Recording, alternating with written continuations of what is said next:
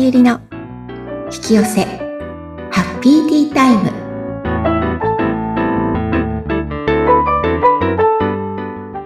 こんにちは。こんにちは自己実現スピリチュアルカウンセラーの深田さゆりです今日もハッピーなティータイムを過ごしましょうさゆりさんよろしくお願いいたします。よろしくお願いしますさあ、今回はどういったお話でしょうか今回はですねまた、はい手放し統合のお話でございます手放し統合ですね。はい。もうまあ、うん私は手放し統合選択までを言ってるんですけれど、はい。これね、おやっぱりお問い合わせも多いですし、できないっていう人すごく多くて、うん。なので、うん。別バージョンを、別バージョン。はい。はい、あの考案いたしました。素晴らしいです。これはね、やっぱり何回聞いてもね、あの、難しいと思います。そうですよね。で、うんえっと、まあ今の受講生さんたちも苦労されてる ところでもあって、いろいろと見ていると、うん。引っかかる部分が皆さん同じなんですよね。なので、もうこれは、まず、やらなきゃいけないことがあるなと思って、うん。その、なんで引っかかるかって言ったら、うん手放しっていう言葉が良くないんですよ。手放しがね、なんかそう、手放しって聞くとまたかって思うんですうよん、ね。で、手放すことが難しいし、うん手放すと思うから手放せないんですけど、うん。これは手放すんじゃなくて、うん本当はね、統合なんですよ。はい。統合だけを考えればいいんです。うん。そうすると勝手に手放されてるってことになるんです。でも、はい。手放すことを、なんかね、気持ちとか、なんかね、間違えてる方がとっても多くって、うん。これをやるから苦しいんだよなってちょっと思うことがあったので、それをね、えっ、と、やりやすいバージョンに変えてお伝えしていきます。はい。どうやるか。うん。最初にやり方をお伝えします。はまい。ず、えっ、と、じゃあ、ちなみさんなんかあります手放したいこと。ええなんだろ例えばでも、前回やった恐れとかう。うん。ってありますよね。前回お話しした。何かはい。新しいことをしようとすると恐れが上がってくる。うん。で、この時に、じゃあ、その恐れを手放しますってうん、うん。手放せないんですって、だからこれは。うん。 じゃあどうやるか。はい。ビューネ君登場なんでございますよ、こあ、れ。来ました、ビューネ来ま君。しはもうね、しつこいぐらい言いますよ、これは。い。で、この時に、ビューネ君に自分の気持ち、あ、怖いな。なんか失敗したらどうしようと思ってるっうんて思ったら、ここをね、認め、もうそのまんま、ビューネ君に言ってもらうの。うん。そっか。ちなみちゃんは、怖いんだね、とか、うん。うん失敗。するかもしれないって思ってるんだねって言ってもらうの。うん。うん。で、よしよしってやってもらって、でぎゅーって、大丈夫だよって言ってもらうの。これだけ。そうすると、どうですちょっと気持ち緩む感じしませんまあ確かに、あの、あ、怖くてもいいんだとかうん、そう、失敗しちゃってもいいんだとか、っていう気持ちに少しなるかな。そう。なんかね、うん。それを、その気持ちをないようにするから手放せないんですよ。うん。うん。でもこれをを手放しだって勘違いししちゃってるんですね。なかなかここの区別がつかないんですよ。難難しくて。で、うんそうではなくて、まず一回認めるんです。ある。自分の中にあるってこと。はい。そこに寄り添ってもらうの。うん。とか、失敗ししちゃうかもしれないって、そうだよね、怖いよねって。で、ね、一番いいのは、言葉考えるとまたね、皆さんね、 え、なんて言葉がいいんですかとかってなるの。だから、うんそうじゃなくて、自分で思ったことをそのまんま、オウム返しに言ってもらうの。うん。うん。うん。今私どう思ってるかなと、あー、なんかやるの怖いな、失敗したらどうしようって言ったら、あ、失敗したらどうしようと思ってるんだね。うん。それでいいんだよ。よしよしって。でもうね、自分がギュッとされてるイメージしてみて、もう、はい僕が守ってあげるようじゃないけど、大丈夫だよって。そうすると、緩むでしょ、すごく。はい。これがね、統合なんですよ、もう。これがイコール手放しってことそう。もう手放せたの。恐れっていう。だから、ら、緩んでるんです。うん、うん、うん。これ、が、もう統合されたってことなの。うん。うん、だ からこれでいいの。これでもう終わりなの。おーこの後に、じゃあどうしたらいいどうなりたいっていうのをやるんです。うん、うん、うん、うん。でも、やっぱり進みたいなと思ったら、じゃあ怖くてもいいから進もうかなとかね。うん、うん。でも、ここまでね、なかなかやっぱり難しくて、その選択がわかりませんっていう人も多いのね。うん、で、別に選択はその次でいいです。選択はね、自分の状態が上がって、えっと、メッセージをもらえるようにお願いするんです。私がこの次何を選択したらいいか、メッセージくださいって。うん。自分のハイヤーセルフにお願いしとくの。はい。そうすると、ふとした時に、あ、こうすればいいとか、うん、あとはね、いつもの電車の中で見たりとか、うん、うん、うん。誰かから言われた言葉にハッと気がついたりとか、うん、そういうふうにメッセージが舞い込んでくるので、はい。もうとりあえずビューネ君、以上。うんビューネ君は最大の味方ですからね。そうなんです。うん。そうなんです。もういいこと言いますね、インチナミ さん。最大の味方。いや、何回登場してきたか。 ポッドキャストで。そうですよ。で、うんこれをね、本当に年がら年中、ビューネ君登場なんですよ。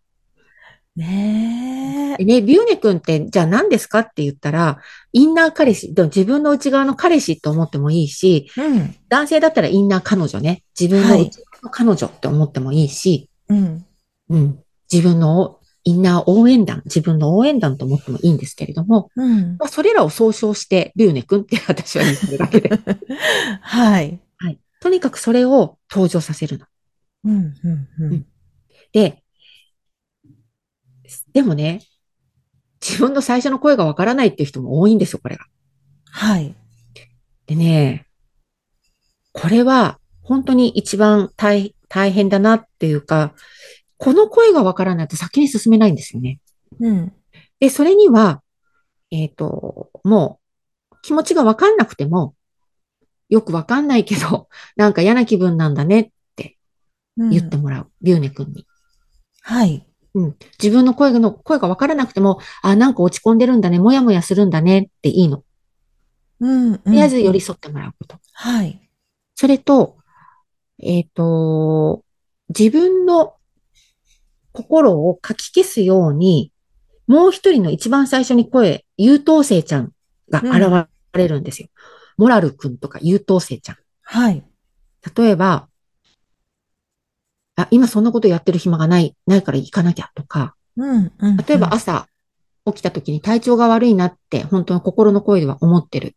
あ、休みたいなとかってだるいなと思ってるけれども、朝いつも同じような状態だと、それをすっ飛ばすんですよ、私たちは。うん。うん。かだるいなを。そうじゃなくて、ああ、今日も行かなきゃから始まるんですよね。うん心の声が、うん頭の中が。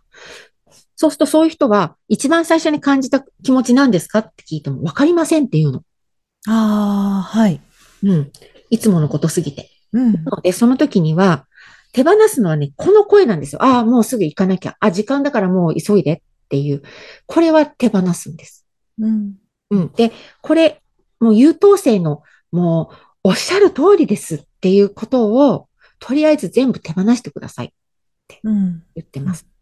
で、そうして初めて自分の気持ちに気づけるようになるんですよ。うん。もう最初は、もうこれをすっ飛ばす。じゃあどうやるのかって言ったら、例えば朝起きた時に、ああ、もうこんな時間で早く急がなきゃって思った時、まあ急いでるから、多分自分の気持ちすっ飛ばしちゃうんですけど、例えば電車に乗っ、その後ね、電車に乗ったりとかしながら待ってるじゃないですか、ずっと。はい。その時に、あ、そういえば朝、あの、パッて目が覚めた時に私はすぐにね、会社行かなきゃとか、あ、すぐ支度しなきゃと思ったけど、これはとりあえずなし。なしってことはすぐに支度しなくてもいい。としたら、本当はどう思ってたんだろうとかね。うん。っていう自分の気持ちを感じようってするんです、これも。はい。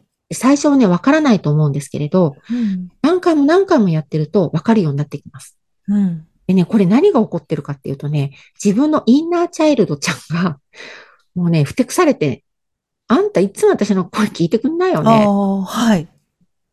だから、もう答えなくていじけてるの。うん。なので、ね、今日の気持ちはどうどうって自分に聞くの、本当に。はい。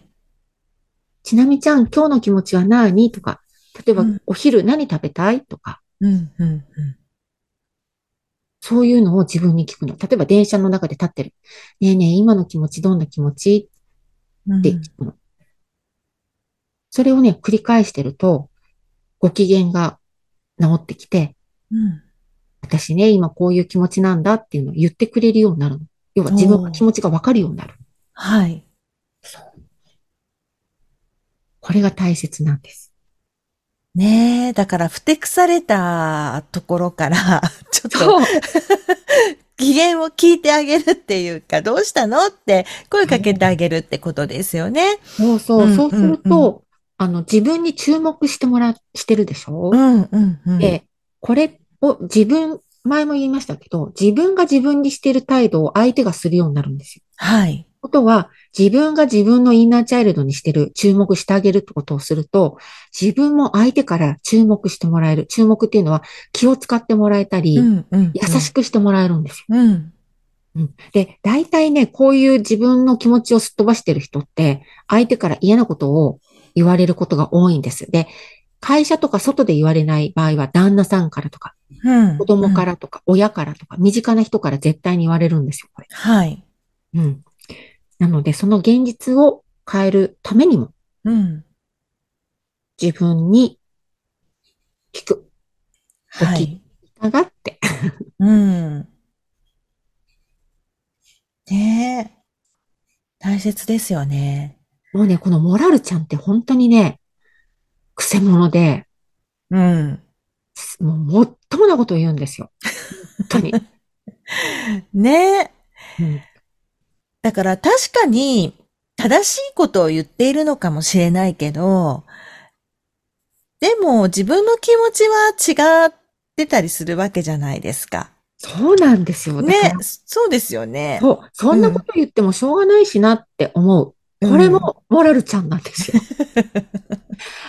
だって、もっともでしょそんなこと言っててもしょうがないって。だからね、賢い方というか、あの、理論的に物事を済ませる人は、うん。もうモラルちゃんうん。だらけなんですよ。あ、すごいわかる。 そうですよね。そうん、うん、う。自分もそうだったからすごいわかるんですけど。うん。 だから、その時には、その、理論的な声を全部やめる。うん、本当はどう思ってるのうん、うん。でね、さらに、あの、今どんな気持ちって聞いても分かりませんっていう人が、うん。ねうん。でうんそういう方に、いい気持ち、悪い気持ちって聞いても分からないって言うんですよ。うん。うん。うん。その時は、もうこれ結構重症、重症なんですけど、うん。そしたら、すごく自分が心地いい時、すっごく嬉しい時、うん。宝くじが当たったでもいいし、だからそのぐらい刺激しないと気持ちがわからないってことなんです。うん大きな刺激じゃないと。うん。うんだ。からものすごい、超すごいことが起きた時の自分の気持ちを考えて、それよりも、それと同じ気持ちなのか落ちてるのかって言ったら、落ちてるわけですよ。はい。でもそれがいつもの気持ちなわけ。うん。もう不機嫌になっちゃってるから、インナーチャイルドちゃんが。うん。そう。だから、もう、あ、私はいつもこの不機嫌状態が普通なんだな。だから、落ちてることもわからないんだな。うん。ねうん。でも、そしたら、あ、いつもこうなんだと思ったらいつも声かけてあげるってことなはい。の。うん。どう、うんご機嫌いかがとか。うん。いいって。うん。ちょっとずつですよね、きっと。ちょっとずつ、ちょっとずつ。うんやっていくね。と、変化してきますから、皆さ。うんん。うん。うん。うん。うん。その上でのビューネ君ですねえ。そうなんですよね。その落ちてる状態が普通すぎちゃって、うん自分にとって当たり前すぎちゃって、よ。うん。うん。なんか、落ちてるのかもいいのかも、ちょっと判断つかないっていうかね。うん。いつも急いでる方は、急いでるのが普通になってるので、う自分ん、が急いでると思ってないはずなので。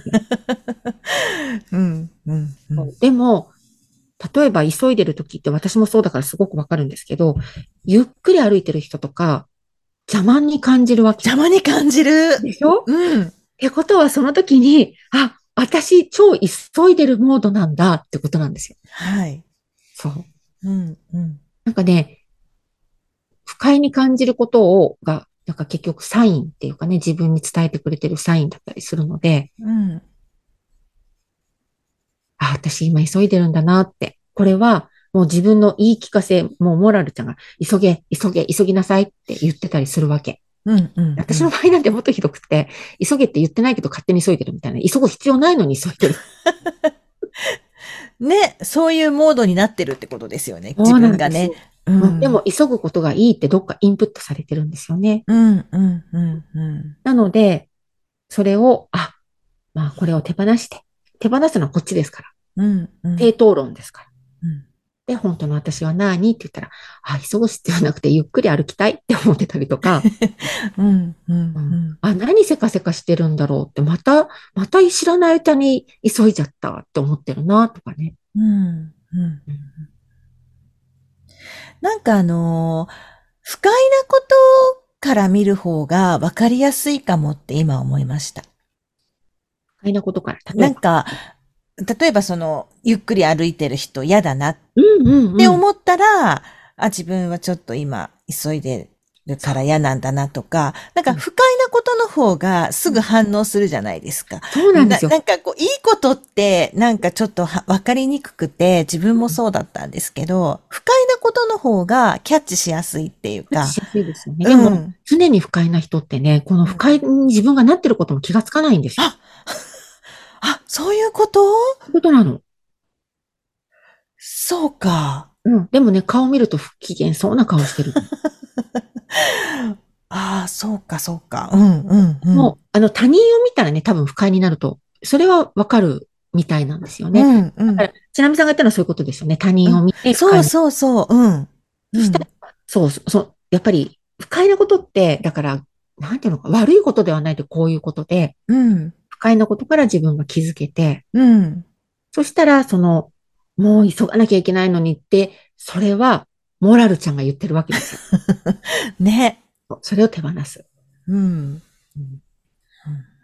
ねで、本当に急がなきゃいけないのって、本当に急がなきゃいけない時と、そうじゃない時とかあったりとか、でも、はい本当に急がなきゃいけない時に目の前の電車が行っちゃった。うん。もう今乗れたのになんで私あそあの時に階段もうちょっと頑張って駆け上がってればよかったとか、うん。入れてる時にあそこで待たなければよかったとか、あっうん。たりするじゃないですか。こはれも全部、もう手放すの。ここを手放すの。もうやめるの。い。